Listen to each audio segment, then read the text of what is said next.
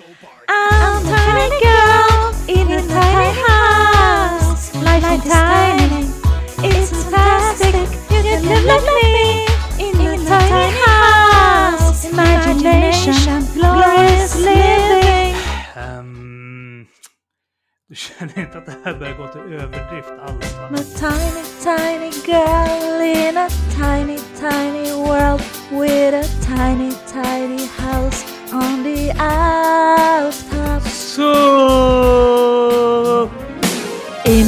tiny house, I want to live in a tiny house. Love me like you do in a tiny, tiny house. Kiss me like you do in a tiny, tiny house.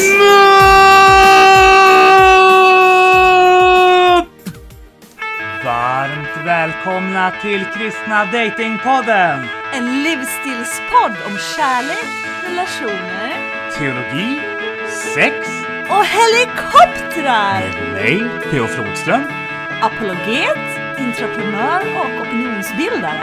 och Silla Eriksson. evangelist, entreprenör och opinionsbildare. Podden presenteras i samarbete med kristendate.se och studieförbundet Bilda. Varmt välkomna till ett nytt avsnitt av Kristna Datingpodden! Seriöst Silla, du har ju en sjukt cute sångröst. Du borde börja använda den mer i raggningssyfte. Nej, alltså du vet P.O. jag är inte riktigt någon sångtjej. Det är du visst! Seriöst Silla, jag tror att vi kan höja ditt sexuella marknadsvärde minst lika mycket som Telia-aktien genom att låta dig sjunga mer i podden. P.O. mö! Lita på mig Silla. Jag är kille. Jag kan sånt här. Tjejer som sjunger är sjukt hot. Så det är så. Nej, jag är inte så säker på det. Ja, ja. Hur är läget annars då? Hunnit återhämta dig från vår glorious birthday party hemma hos dig senast? Sjukt kul! Jo, sure, absolut. Men alltså du och Kristin, ni hann ju gå hem innan festen en- ens liksom kom igång på riktigt. Så här, när David han fick så här feeling och drog på sig en blå kroppstrumpa. Jaha, var den blåglansig? ja, fint moderatblå däremot var den. Sen fick vi träffa hans fru Katrin också. Verkligen så här supertrevlig tjej. Ja, jag och Kristin skulle ju precis gå när hon kom, så jag hann inte bekanta mig med henne.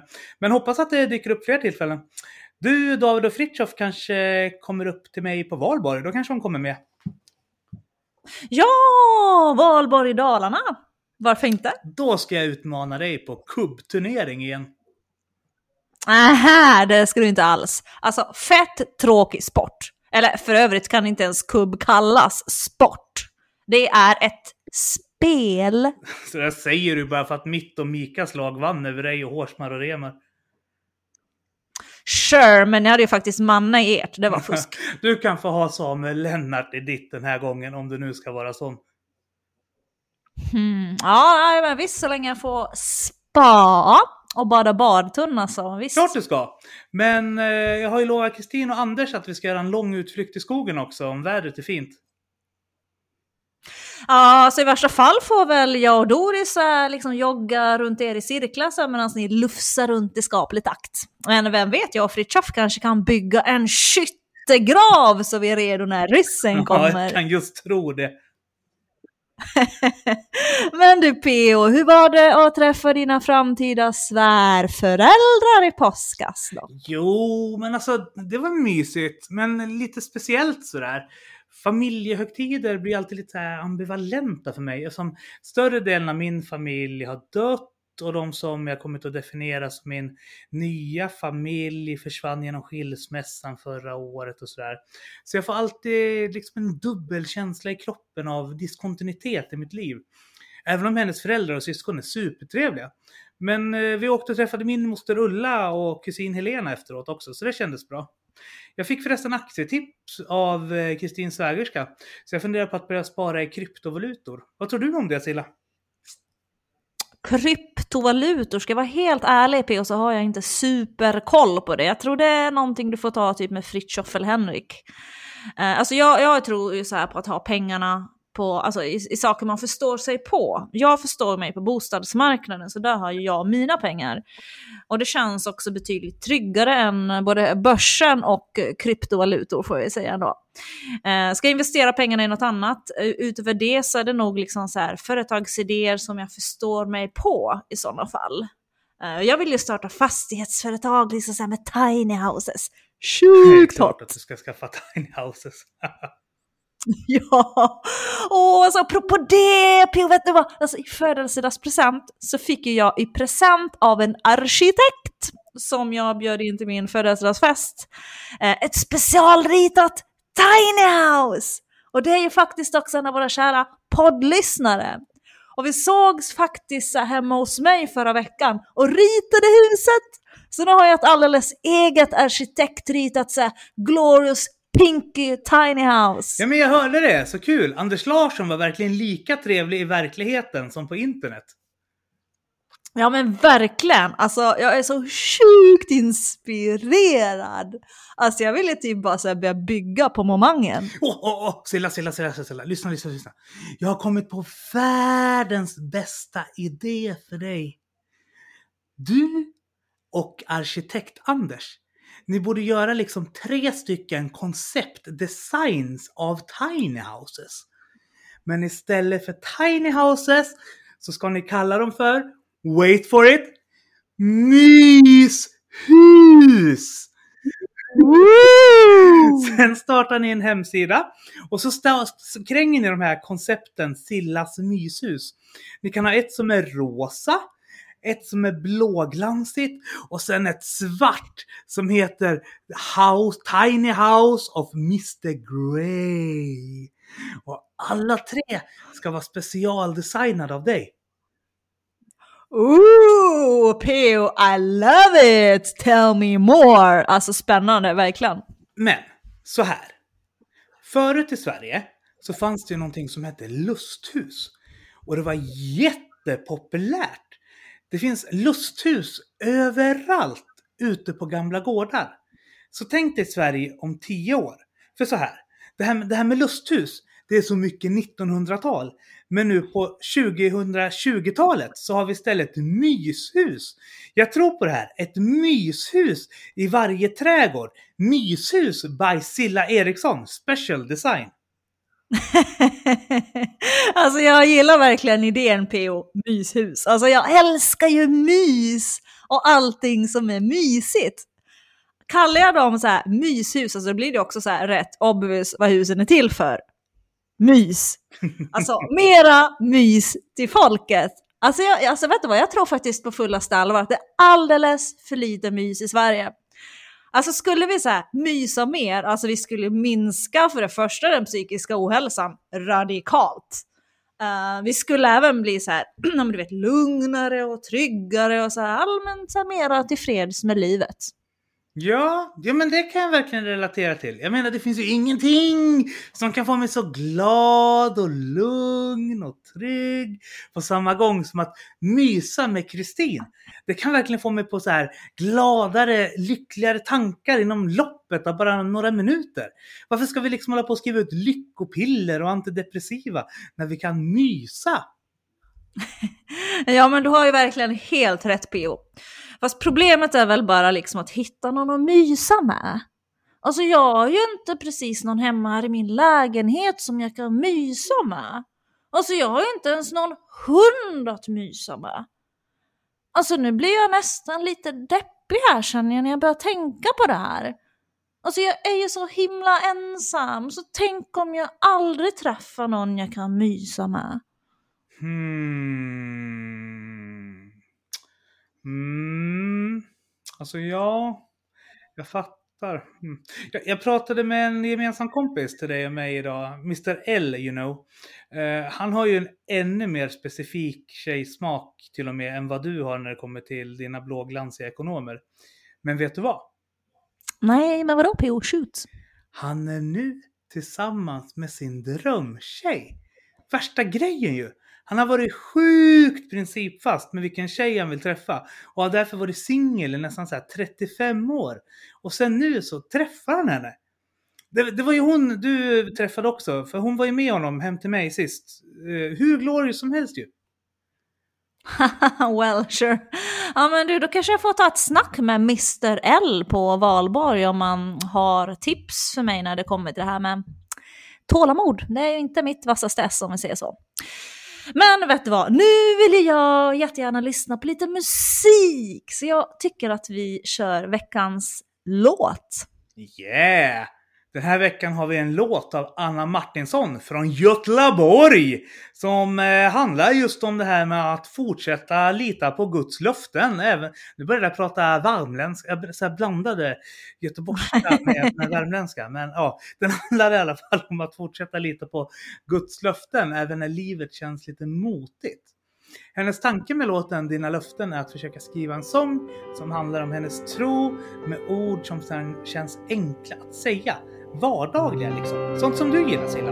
Hon hoppas att låtarna sätter ord på tankar och erfarenheter som folk som själva har en tro kan relatera till, men också de som kanske inte har det men ändå känner igen tankarna. En sorts brygga till tro. Ja men du, det låter ju superbra. Den tar vi, sa polisen och Silla. Nasboll. När jag är som du mig stark. När jag ger upp ger du mig allt. När jag går vilse så leder du mig. Du stannar kvar när jag knappt tror på dig. När jag har sårat förlorat att släppa, släppa till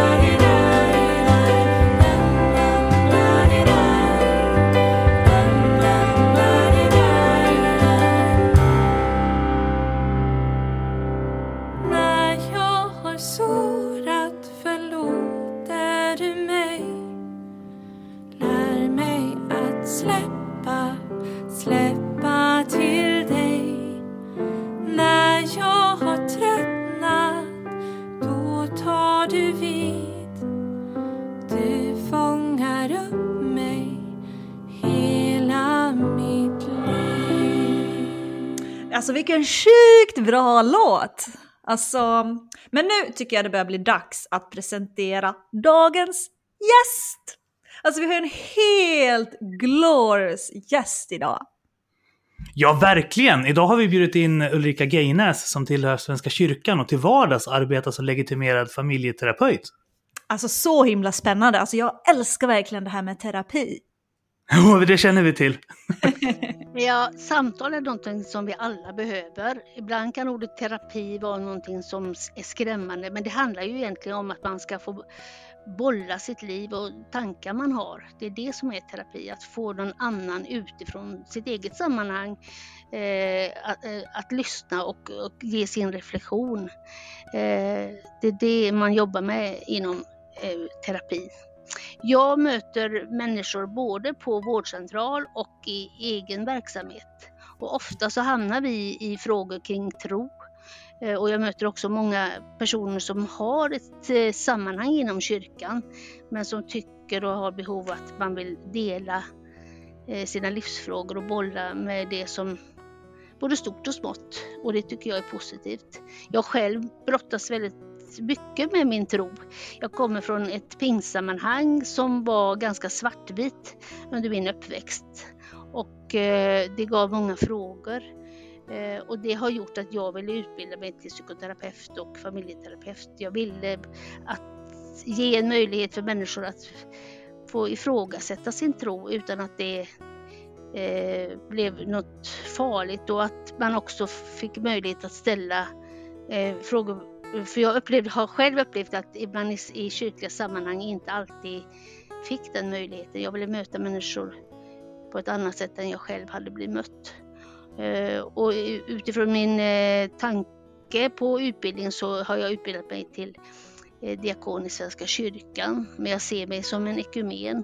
Och jag läste också en teologan på Teologiska högskolan som drivs av Ekumeniakyrkan det tycker jag var fantastiskt att i ett klassrum kunna få möta andra samfunds tankar kring eh, tro och tvivel. Eh, och det fanns en öppenhet för ett öppet samtal. Det har gett mig väldigt mycket.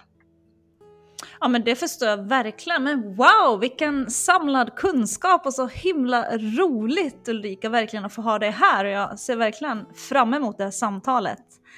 Eh, vi ska prata om bland annat tillit och kommunikation idag.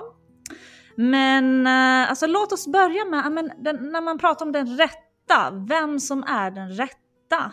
Alltså det är nog tror jag, många i våra kyrkor idag som liksom går och man letar efter den rätta. Men alltså, finns det någon egentligen som är den rätta? Eller hur tänker du kring det här? Visst ska det vara så att den rätta finns, eh, att man känner det direkt, men man kan ju inte alltid vara 100% säker, utan det handlar ju mer om hur man känner att förhållandet kan bli och vad man kan få få till det, hur man kan få till det, om man kan få, få liksom bli bekräftad i det man längtar efter. För ju bättre man känner sig själv, ju bättre kan man också lära känna den andra. Och därför är det bra om man kan skynda långsamt tillsammans. Att man lär känna varandra på så många områden som möjligt. Det tror jag är en bra inledning för en bra relation. Mm. Absolut. Ja, alltså, jag vet inte, jag tänker att det här med att det finns en rätta, det är någon så här romantisk föreställning som vi växer ifrån när vi, när vi blir lite äldre. Eh, och det finns ju en del som tror att så här, Gud har utvalt en, den rätte till oss. Så. Men jag tror inte att Gud är inne och så här, detaljstyr våra liv på det viset om vi inte ber honom om det och liksom bjuder in honom till att göra det. Men jag tror inte att ens då att det bara finns två människor i hela vida världen som är rätta för varandra. Vad säger du Silla? Ja men det kan inte finnas, tänk själva, det kan inte bara finnas en person som är den rätta för då ska ju ingen i princip träffa den. Det är ju helt omöjligt i princip, då räcker det med att en väljer fel och så är hela liksom allt Hela systemet Ja men det blir ju så. Mm. Och det, så tror jag att det är, att vi, Gud har gett oss en frihet och han, vi ska välja eller den vi vill leva tillsammans med utifrån den vi är och våra behov. Och det tror jag att Gud välsignar. Eh, om vi ska leta efter enbart en enda rätta så kan vi få, då blir det så svårt och vi kanske eh, inte hittar fram till det som vi önskar. Ja, och sen så... Jag tror samtidigt att här, det finns olika typer av människor med olika typer av personligheter passar olika bra tillsammans med varandra. Men det märker vi ju när vi lär känna varandra. Så. Du nämnde tidigare att det är bra att skynda långsamt. Och ja, absolut på sätt och vis. Eh, kanske framförallt när du är ung och sådär. Alltså när du är 19-20 och inte ens riktigt vet vem du är. Men samtidigt så tror jag att när man börjar komma upp i vår ålder, när man känner sig själv lite bättre. Då tror jag i alla fall kanske 6 till 12 månader räcker för att bilda sig en uppfattning kring hur en person är och så. Jag tänker att ett halvår till ett år om man umgås ganska mycket brukar räcka för att veta om det här är en person jag tror att jag kan göra lycklig för resten av hennes liv och vice versa. Så. Och det är ju ingen annan en par paret själv som får bestämma det. Men jag tror också att du har rätt i det du säger att ju äldre vi blir ju mer erfarenhet har vi och då kan vi också se om det här är det vi har längtat efter eller om vi behöver söka vidare. Men det viktigaste är ju att man är ärlig i det när man går in i en relation, att man inte jag möter många i kristna sammanhang som redan första dejten nästan planerar för, för eh, bröllop och då tror jag att man gör det svårt för sig själv utan börja dejta i en öppenhet och se var det, landar. Man har, så Mm, mycket, man har så mycket förutfattade krav på, både på sig själv och på relationen att det blir till hinder. Istället för att man ser att nu ska vi lära känna varandra och så får vi se vad, om det kan leda fram till en, en eh, hållbar relation. Ja men precis, Nej, men jag håller verkligen med. Det där tycker jag man möter väldigt ofta när man börjar dejta någon, att det ska väldigt, väldigt snabbt så här. Man har träffats några gånger så börjar man, ja men är det här rätt man eller kvinna? Så börjar man liksom sätta så press på sig själv att nu måste jag veta om jag ska gifta mig med den här personen efter att ha träffat den tre gånger. Jag menar så funkar det ju inte, vi behöver ju tid. Så jag tror också så här att man behöver absolut lära känna varandra minst ett halvår. Eh, kanske mer ifall man inte ses så himla ofta. Du vinkar Pio, har du något på hjärtat? Pio? Ja, men alltså, jag tänker att det där kan ju variera också. När jag var yngre, om jag bara tänker så här, då tog det så här fyra till sex månader innan jag så här blev kär i någon. Alltså det började alltid med att jag var kompis så och sen beroende på hur den tjejen agerade mot mig så kunde det väcka sitt intresse så. Fast när jag och Kristin träffades första gången så tog det bara en kvart för mig att så här börja se oss framför varandra när vi så här vandrade runt på Djurgården med två barn och en kungspudel. Liksom. Så att, eh, Jo tack, det där har jag hört Pio. Det gick väldigt, väldigt fort för dig. Men jag tycker man kan, ibland kan man behöva ett halvår, ett år innan man verkligen liksom känner att man har sett alla sidor av en person. Så umgåtts i olika sammanhang och umgåtts framförallt också med andra människor. För där lär man ju se, där ser man en ny sida av en person också när man umgås i ett större sammanhang med en person. Och absolut, och jag tänker att, att eh, nu kanske du var mer beredd på att du längtade efter ett varaktigt förhållande och då kanske dina tankar blev så. Eh, så kan det absolut vara, men, men jag tror att, att eh, eh, att gå vara förälskad är en sak, men att ha ett förhållande är någonting annat. Och det behöver man, den övergången behöver man ibland eh, vara lite varsam med, så att man verkligen hamnar rätt. Jag säger inte att man måste gå och dra ut på det, och man, eh, men man ska vara medveten om vad man gör och att man verkligen funkar tillsammans så gott det går. Sen finns det inga garantier för att man kan, utan det handlar om att man måste jämka, ha, hitta en samtalston som man kan både ge och ta. Det får alla göra i sina förhållanden. Eh, det, det är inte liksom bara klappat och klart och sen allt fungerat. Utan vi måste jobba på våra relationer. Ja men verkligen, så viktigt det du säger. Man behöver verkligen investera tid i varandra och ha tålamod med varandra initialt. Det tror jag är jätteviktigt. Så inget frieri innan jag har känt personen minst ett halvår för min del. ska du säga, du kan ju ibland säga att du vill så här, kan få för att fria till någon på studs. Bara den kommer i en rosa helikopter. ja, om kommer han i en rosa helikopter då kan vi ju diskutera det, absolut. I förra avsnittet så pratade vi om det här med anknytning också och eh, om att det är eh, ena parterna eller kanske båda som har en otrygg anknytning. Hur eh, tycker du Ulrika att man eh, ska hantera det om läget skulle vara så? Jag tror att anknytningen som vi har med oss, eh, trygg anknytning eller om vi har lite eh, ambivalent eh, som är de vanligaste, så, så måste man alltid eh, jobba med både med sig själv och både i, med anknytningen i parrelationen. Och då är samtalet det viktigaste redskapet vi har för att få till en bra relation. Eh, och ju mer man kan dela med, med varandra, både stora saker och, och, och, små saker, ju större möjligheter är det att man får till en hållbar eh, närhet. Eh, och barndomens anknytningsmönster kommer alltid att vara med och styra in i parrelationer. Och därför är det viktigt att man talar om att det här gör blir jag sårad av om du säger. Eller jag har haft en pappa som har eh, skällt och varit väldigt aggressiv. Om du, eh, eller sprungit, eh, sprungit ut när han har blivit arg eller varit tyst. Eh, eh och då behöver man tala om att om du har ett liknande beteende så kan jag bli orolig över det. Utan man behöver tala om hur ska vi göra när vi grälar så att bägge kan vara trygga. Eh, det är bra om man kan hitta eh, liksom eh, en samförstånd även när, när det inte funkar så bra i relationen. Att man talar om vad som är eh, svårt för den att, att eh, ta till sig eller eh, så att man också eh, så man underlättar när det blir svåra situationer. Att, att man inte bara går och, och är sur i tre veckor och inte, eh, för det är ett mönster som man har med sig hemifrån, utan man också eh, tillsammans med den man lever med hittar nya former.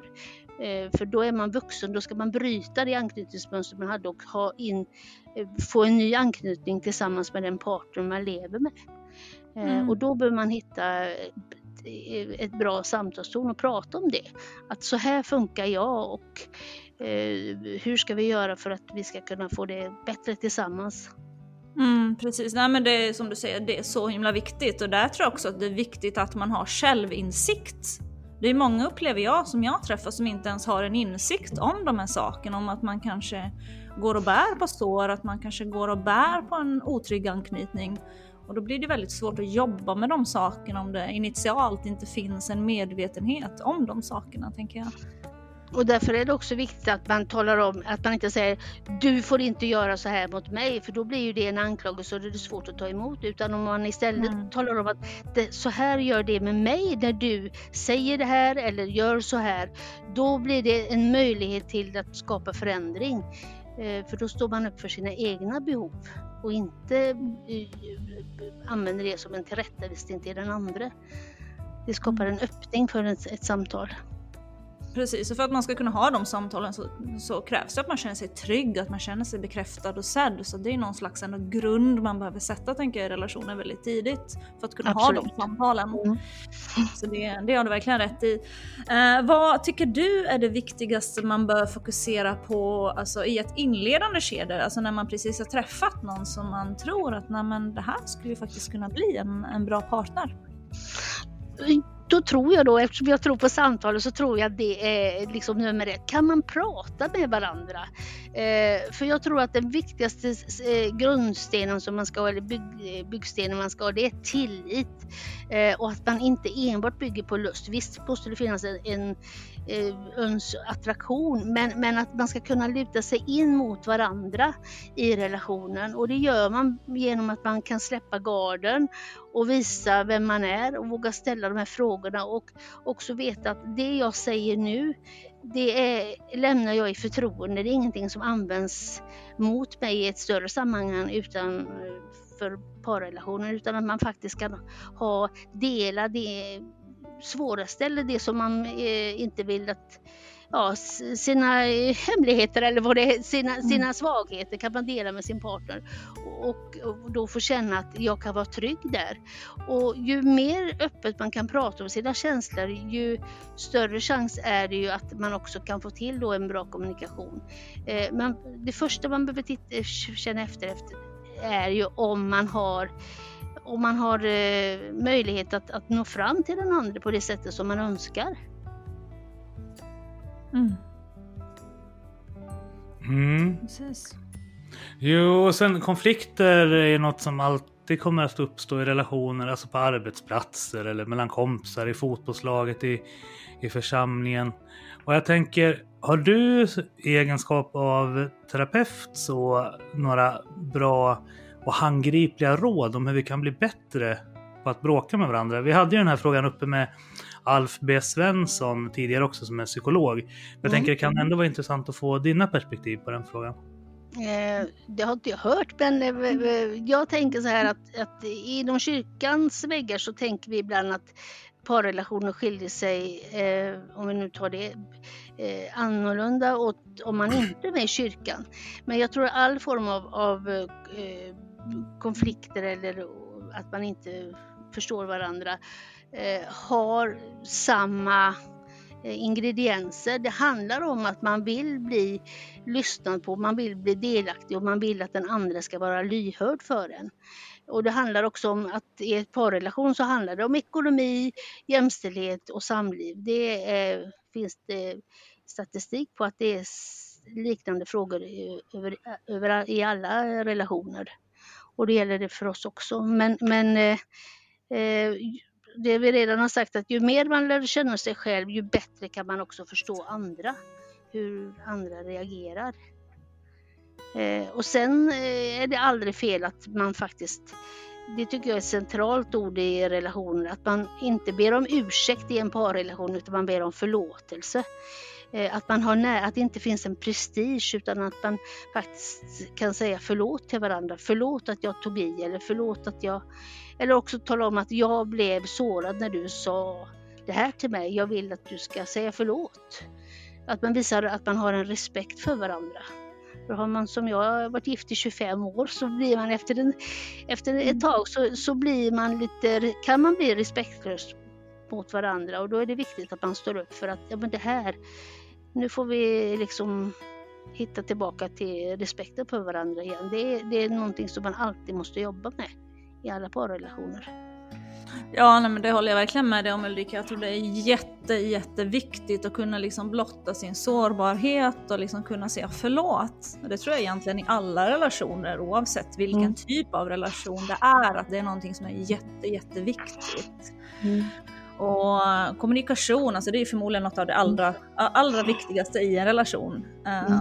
Har du några tankar där hur man liksom så här, en, initialt i en relation kan eh, utveckla en bra kommunikation där liksom båda känner sig sedda och hörda? Men det viktigaste är ju att man eh, funderar kring om den andra eh, bemöter mig på ett sätt som jag vill bli bemött. Annars får jag ju liksom signalera det att jag känner inte att du ser mig eh, för den som jag vill vara i den här relationen. Eh, och det är också en bra inledning och att man också bemödar med, sig med att faktiskt möta den andra på det sättet som den vill bli bemött. Eh, Det tänker jag är väldigt viktigt. Och det, det finaste man kan möta är ju personer som inte har någon prestige och det gäller ju i alla sammanhang. Och kan man det i en parrelation så, så leder det alltid framåt. PO har något att säga? Ja. Jo, men alltså en sak som jag märkt fungerat jättebra i, nu med Kristin, det är att vi började meta-analysera vår relation redan typ på tredje, fjärde dejten. Eh, vilket gjorde att vi fick ett så avslappnat sätt att resonera kring varandra och vår interaktion mellan varandra och även vår kommunikation mellan varandra. Så nu är vi nere på så kort ledtid att vi kan meta-analysera en situation som har hänt bara två, tre till sex timmar tidigare. Eh, och det tror jag kan vara ett verktyg som vi har glädje av sen vidare i relationen. Okej. Har ni bråkat med varandra? För brukar jag säga till alla. För jag tror, jag ser faktiskt att gräl som någonting positivt. För att om man ska bli ett vi som jag tycker man ska bli, sträva efter i en parrelation. Då måste man gräla och vara osams och kunna försonas. För att slipas ihop eh, så gott det går. Så eh, det, det är inte helt fel. Ibland kan vi inom kyrkan vara lite rädda för att för gräl och, eh, och att vara osams. Men det, det är också någonting fruktbart i det. Att man kommer ett steg längre, man lär känna sig själv bättre och man lär känna den andra lite bättre. Eh, och, och det Ja. bästa är om man kan Ja, vi har ju varit oense, men det har ju... Bra. Vi, vi har ju varit oense, så det har ju tagit sig uttryck i att vi har analyserat en situation väldigt länge. Att det tog, Mm. vi fick lov att prata om samma situation i en veckas tid innan vi Oj! så här, kunde släppa det och gå vidare. Men, men, men det, är, det är inget bråk, utan det är mer en så här Mm. lågintensiv meningsskiljaktighet. Så. Är det för att ni är, är, är, på det här lära känna-stadiet som det tar så lång tid? För jag tror att det också, om det blir ett, ett, ett, eh, en strategi som blir liksom långvarig så, så tar det så mycket energi. Jag, jag tror på att man kan man ganska göra korta eh, meningsskiljaktigheter och hitta till försoning snabbare så är det bättre. Eller kanske ta en paus och säga vi kommer inte överens men vi tänker var och en på eh, sitt lilla hörn och så kommer vi tillbaka igen. Det kan bli, I längden kan det bli väldigt slitsamt att, att diskutera en sak allt för länge. Mm. Eh, Ja, I vanliga fall så brukar vi bara diskutera en grej en, två timmar och sen så är det klart. Men det var, det var en speciell situation som det tog lite längre tid att Ja, ja. diskutera Mm. igenom. Jo men det är jätteviktigt för då, då, då, då har man ju eh, lagt energi på det som man bägge tycker är viktigt och det är bra. Hur bråkar du Silla? Hur jag bråkar? Men alltså jag bråkar inte så mycket. Jag är nog du ganska lugn och cool. Nej men det gör jag inte. Jag, jag ska inte säga att jag bråkar. Alltså, jo det är klart att man bråkar. Alltså meningsskiljaktigheter har man ju alltid. Men jag är inte liksom den typen av person som står och skriker och slänger saker. men eh, nej det är klart att man har meningsskiljaktigheter. Det har man väl liksom. Så, såklart. Men eh, ja, jag vet inte riktigt hur jag hanterar det. Eh, nej, men jag försöker nog vara ganska inlyssnande och förstående och se den personen jag har framför mig. Det tycker jag alltid är viktigt. Så någonstans kunna mötas på mitten tänker jag, det är väl alltid jätte, jätteviktigt att man kan det. Annars kan man ju aldrig ha någon relation egentligen om man inte kan mötas från båda håll när man är oense tänker jag.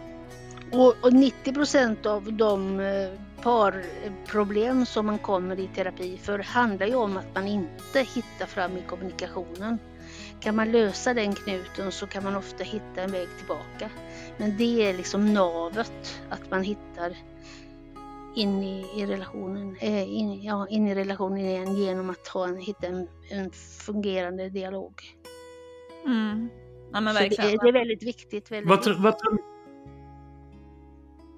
vad tror ni om den generationsspaning som bland annat eh, Josefin Arrhenius ägnat sig åt? Där hon tycks se att generationen som kommer efter min och Sillas generation, generation Z, att de är mycket mindre vana med att kompromissa och att det då kan få till följd att när de väljer, ska välja sin partner sen så blir det Eh, det här är min analys, det här är inte Josefins egna ord. Men min analys är att det kan, de kan vara singlar upp i ännu högre ålder då än vad min och Siljas generation, generation X var. På grund av att vi, den generationen då kommer att ställa mycket mer specifika krav för sig själv. Att de har målat upp en väldigt tydlig bild i sitt inre kring exakt hur personen ska vara. Vad säger du Silla? Jag tror det ligger väldigt mycket i det du säger att man, eh, jag tror till viss del att vår generation PO också har det där, men jag tror att eh, generationen efter oss kommer vara ännu mera picky och ännu mera kräsna och veta, de kommer ha en sån här lång Excel-lista med grejer de vill ha. Sen kommer de vara singlar fram tills att de är 45 eller de kanske kommer vara singlar hela sitt liv för att de känner att ja, men jag hittar ingen som matchar alla mina krav som jag har här. Så att jag tror att det kommer att vara ett framtida problem. Att vi kommer få se fler singlar tror jag, framöver än vad vi, vi har idag. Och det kan ju också bero på att man har haft föräldrar som inte eh, kanske har, har, har valt att separera istället för att, att eh, hitta en väg ut. Eller så, vi har också blivit bekvämare med att vi inte vill ge upp vårt eget utan det är enklare att, att faktiskt få göra fullt ut vad man vill. Och det, det, vi behöver ha fler exempel på att man, därför tycker man kan tycka mycket men eh, familjen Wahlgren visar på en familjesammanhållning. Sen kan jag inte kanske gilla allt som sägs och eh, görs där men man visar ändå på att man kan ha en fin gemenskap över generationer. Och det behöver vi se mer Mm. av. Eh, faktiskt... Ja, men sen så är det väl hela den här Instagram-samtiden också att vi visar upp väldigt polerade ytor så, vilket innebär att människor som då inte har varit i någon längre relationen har en väldigt romantiserad bild. Jag vet Silla brukar ju prata om att att eh, folk som är mellan 30 och 40 år går och väntar på att prinsen eller prinsessan ska rida in i deras liv och att allt bara ska ordna sig och, och bli bra utan att eh, de själva behöver jobba så mycket. Men Silla, din erfarenhet av killar i vår ålder är ju lite dyster ibland. Ja, men alltså jag, jag tror ju så här att är man i 30-40 års åldern och fortfarande inte fått till det, då tror ju inte jag att problemet ligger utanför en själv, utan då tänker jag att man kanske behöver blicka inåt lite grann. Ja, men hur står det till på insidan av mig? Har jag kanske saker som jag behöver jobba med i mitt eget liv för att jag ska kunna få en intim och nära relation med en annan människa?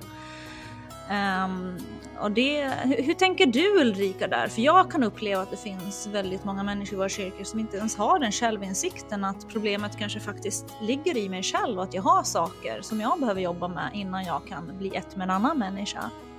Absolut så tror jag det. Eh, jag tror att det finns både inom kyrkan och utom kyrkan. Eh, och vi i kyrkan behöver prata mer om relationer. Både det som är positivt men också det som är lite krångligt. Eh, för vi har precis som sades tidigare, det finns en romantisk bild hur det ska vara. Och där ska det vara väldigt, där, det är inte riktigt sanningsenligt som hur det kan vara att leva i en relation. Då ingår det att man eh, både blir osams och man behöver försonas igen och det finns eh, många andra saker som, som ställer till det. Att man jobbar och man är trött och stressad och man har inte tid för varandra och man ser inte varandra och man bekräftar inte varandra. Eh, och eh, det behöver bli mer Eh, mer samtal kring relationer och det som inte är bra för att få en sannare bild så att alla så att vi, vi, eh, vi skulle hjälpa varandra på ett bättre sätt om vi, om vi kunde vara mer ärliga kring relationer. Och mm. sen så tänker jag att, att det, problemet i kyrkan är ju att det finns fler tjejer än killar. Och det har också och sen samtidigt som vi också, det finns att en, man känner varandra socialt på ett på ett eh, ganska nära sätt att det kan göra det svårt att övergå till en kärleksrelation eller att, att man kan förlora mycket på att, att bjuda ut någon på någon dejt och sen så kanske det inte blir något mer. För att då vet ett större sammanhang om vad som har hänt. Eh, och vi behöver ja, hitta former för det också, att det är inte ett misslyckande bara för att man inte passar ihop efter några dejter utan man, man, eh, man måste ha en större eh, förståelse för att, att det viktigaste, ja, hur relationen fungerar, tänker jag. Eh, mm. Och se hur kan vi, hur kan vi bli bättre på att, att eh, eh på relationer överhuvudtaget. Ehm, och vi behöver prata om det här med eh, att det är ganska tufft att vara tonåring idag, tufft att vara tonåring och tjej till exempel med alla krav som finns. Eh, och det, så är det ju även för killar, men att, och, och hela vägen fram. Och, eh, och eh, också diskutera det här att, att, att, att singellivet att det kan vara okej okay också. Ibland så kan normen vara att det ska vara eh, giftermål ganska tidigt och ibland har det också varit negativt att många har rusat in i ett giftermål kanske snabbare än vad man hade behövt. Mm. Eh, så vi behöver prata om det, att, att, hur gör vi för att få till bra och hållbara relationer? För det är ju det vi alla vill egentligen. Precis, verkligen. Och det är så stor del av vårt liv och ändå får vi lära oss så väldigt, väldigt lite om relationer i skolan. Det kan jag ibland vara lite fascinerad över faktiskt. Mm. Att vi inte får... Och framförallt att det inte handlar om i, i första hand om lust utan det handlar faktiskt om att vi bygger tillit med varandra och tillit och ärlighet är bra grundstenar att bygga på. Eh, ja men alltså det där anknyter också lite grann till Verkligen. de här två föreläsningarna som jag såg med Josefin Arrhenius om generationsforskning. Eh, det här om millennials tror jag det heter och en curlad generation där föräldrarna undanröjt alla hinder och svårigheter i livet. Så att en del föräldrar följer till och med med barnen på första lönesamtalet hos chefen liksom, när de är utexaminerade från högskola och så. Vilket gör att eh, nästa generation, enligt den här forskningen, då, kommer få mycket svårare att hantera svårigheter i livet.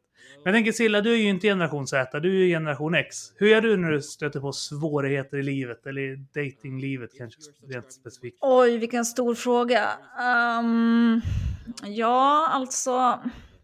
När, det- när jag träffar någon sådär och jag kanske upplever att jag inte får respons eller att jag inte får den responsen jag vill ha eller att någonting där inte blir som jag har tänkt. Alltså jag, jag kan ju bli väldigt ledsen så. Och när jag blir ledsen, alltså jag har väldigt svårt att visa mig ledsen ska jag säga också. Uh, och när jag är ledsen så tar jag avstånd. Uh, det är ett beteende jag vet att jag har och jag är väldigt medveten om det. Eh, när jag blir ledsen så kommer min otrygga anknytning fram. Eh, och så var det när jag var liten också. När jag blev ledsen så då låste jag så här, in mig i ett rum och jag kunde så här, sitta där själv i flera timmar. Och egentligen ville ju inte jag vara själv. Men det var liksom mitt sätt att få närhet och uppmärksamhet från mina föräldrar då. Och nu liksom så här 30 år senare så agerar jag precis likadant. Och eh, det, det kan vara liksom viktigt att förstå med mig. Att när jag är ledsen så vill ju jag egentligen inte vara själv, trots att jag drar mig undan. Utan det är ju då jag vill och behöver närhet som mest. Men min strategi för att få närhet eh, när jag är ledsen, det är att ta avstånd. Eh, för det var ju så jag fick närhet när jag var liten. Så det här är ju något som jag är väl medveten om. Din berättelse är ju ett jättebra exempel på behov som vi alla har att bli bekräftade. Att vi ska våga vara ärliga mot varandra i en relation, visa vår sårbarhet och att inte uh, vara rädd för att bli avvisad. Uh, för genom att det du säger så signalerar ju du att jag gör precis tvärs emot vad jag egentligen tänker och vad jag behöver. Och det har jag gjort sedan jag var ett litet barn. Du, jag signalerar att jag vill vara själv fast jag egentligen vill bli uppfångad i den känslan jag är i just nu. Och få uppmärksamhet och prata om vad jag känner. Eh, och bli tröstad i det i första hand. Och i första hand inte hamna i en diskussion utan att någon ser mig för den jag är. Det är det som vi alla vill egentligen, att, att vi vill bli avlästa och problemet är att vi inte blir det. Eh, utan att eh, vi tror att den andra ska förstå hur vi mår och därför är det så viktigt i en parrelation att man talar om att så här funkar jag och att man kan hjälpa varandra att liksom då nå fram till varandra när man egentligen inte har ord. För eh, olika behov och roller liksom ändras över tid. Den som inledningsvis har varit starkast kanske över tiden i relationen blir den mest sårbara. Det är sånt som man inte vet och därför är det viktigt att man eh, jobbar på att Eh, eh, göra relationen tillsammans. Att man hittar rutiner för att prata en stund varje dag om hur dagen har varit och hur man mår och sådär så man känner av varandra. Eh, och det här möter jag, det här som du pratar om, millennium curlade. Jag upplever i, i de samtal jag har både på vårdcentral och, och när jag har tonåringar och föräldrar till exempel att det pratas alldeles för lite. Föräldrar frågar inte sina tonåringar hur de har det i skolan eller hur de mår eller eh, sådana här vardagliga prat utan det, eh, det, man kan leva liksom parallellt med varandra i familjen idag. Och, och sociala medier tar all tid. Alla sitter med en telefon. Och vi behöver bli bättre att prata med varandra och tala om att jag behöver bli bekräftad. Jag kan träffa en tonåring och en förälder kanske tre, fyra samtal och så kort tid tar det innan man hittar tillbaka till varandra så egentligen så är det inte så svårt och det är samma i parrelationer att det behövs inte så mycket utan det behöver bara att man liksom höjer blicken och så frågar hur är det med dig? Eh, hur mår du? Kan jag liksom vara dig till hjälp? Eh, och att man som själv i sin relation talar om att så här funkar jag, jag gör precis tvärs emot vad jag egentligen önskar och jag vill att du ska möta upp mig genom att bekräfta mig. Då får man till en bra relation. Egentligen är det väldigt simpla saker liksom. Jag, tänker ofta sådär att det är som är så med väldigt många saker i livet att det är liksom de här enkla grejerna som egentligen är de mest kraftfulla. Men ibland känns det som att vi gör inte de grejerna just för att de är så enkla. Men jag tänker liksom någonstans att eh, se inte ner på kraften i enkelheten brukar jag säga till mig själv. För att det är de enkla grejerna som faktiskt är så viktiga. Men vi glömmer dem just för att de är så basic och enkla på något sätt. Sen tror jag också att det kan vara en övningssak det här att lära sig att verbalisera även negativa känslor. För att jag kan känna igen mig i Sillas berättelse. Eh, och eh, du och jag är ju lite lika så, för att vi, vi är ju väldigt bra på att vara utåtagerande när vi är, är glada. Mm. Liksom, och allting är glorious, extra allt. Eh, och, och sådär. Eh, och så var det när jag var liten också. Däremot när jag var ledsen eller arg, då gjorde jag som du, att jag så här gömde mig någonstans tills mamma och mormor började leta efter mig. Ja, exakt. vad jag var så. Och ett Mm. problem som jag kan se i vuxen ålder med det, det var att jag aldrig behövde utveckla de här förmågan att verbalisera eh, även när jag var ledsen eller arg på grund av att min mamma och mormor lärde sig läsa av min icke-verbala kommunikation Mm. så tydligt när det kom till de här negativa känslorna.